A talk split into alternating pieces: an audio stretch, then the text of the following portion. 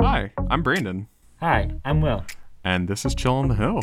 A new podcast from the Daily Tar Heel where we send you good news and good vibes from Chapel Hill. We get it. The times are really tough right now. Yeah, we're, you know, coming up upon the end of an election season. We're coming up upon almost final season, and we're still in the middle of a pandemic. There's a lot going on. So we wanted to bring you some good news and bring you some good vibes. Yeah. So what's first? Our first story this week is about UNC Pauper players and a music video they're putting on for the Halloween season. So it is Rocky Horror themed. Um, so I hope y'all are all shivering in antissa Patient.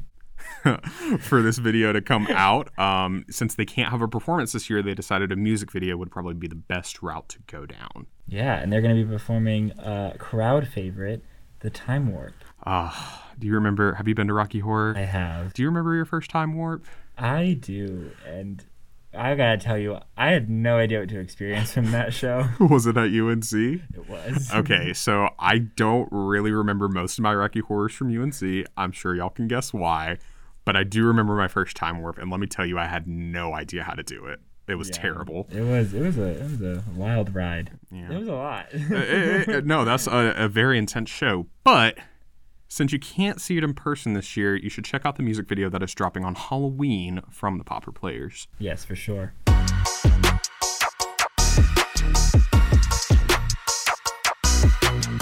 So our second story this week, Is about Linda's. Yes. Oh my god. Linda's is certainly a favorite in the Daily Tar Heel office. It has been for years too. So Linda's recently reopened. Um, so they'd been closed for a little bit uh, right after UNC decided that it was going to send uh, their students home, and Linda's had kind of decided to close because there wasn't going to be that big of a population, and kind of cited business concerns for that. But they've come back as of I think last week, right? Mm-hmm. And they are going to start serving breakfast now, which is a pretty big change considering that this is kind of a bar type vibe that serves really good food and used to stay open until like three in the morning. Yeah, many a night spent at Linda's. But I'm really excited to start spending my mornings there now.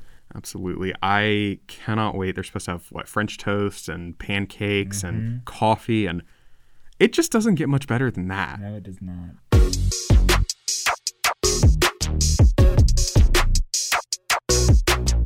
So what's our last story this week? Well, we've got some people that are all dressed up. But with nowhere to go. So in Friday's Daily Tar Heel, the print edition, we've got a spread of people who posed for us across North Carolina, mostly kids, but also some families, um, who had their Halloween costumes on and are kind of adapting to the holiday this season. Yeah, we really wanted to highlight how families were getting into the Halloween spirit, even though, you know, it might look a little different this year.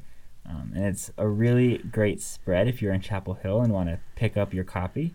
Um, or you can find a copy of it online at dailytarheel.com. Absolutely. And I gotta say, their Halloween costumes are just so precious. Yeah, it really makes me miss the days of dressing up on Halloween and going out and trick or treating with kids in the neighborhood. What was your favorite Halloween costume when you were growing up?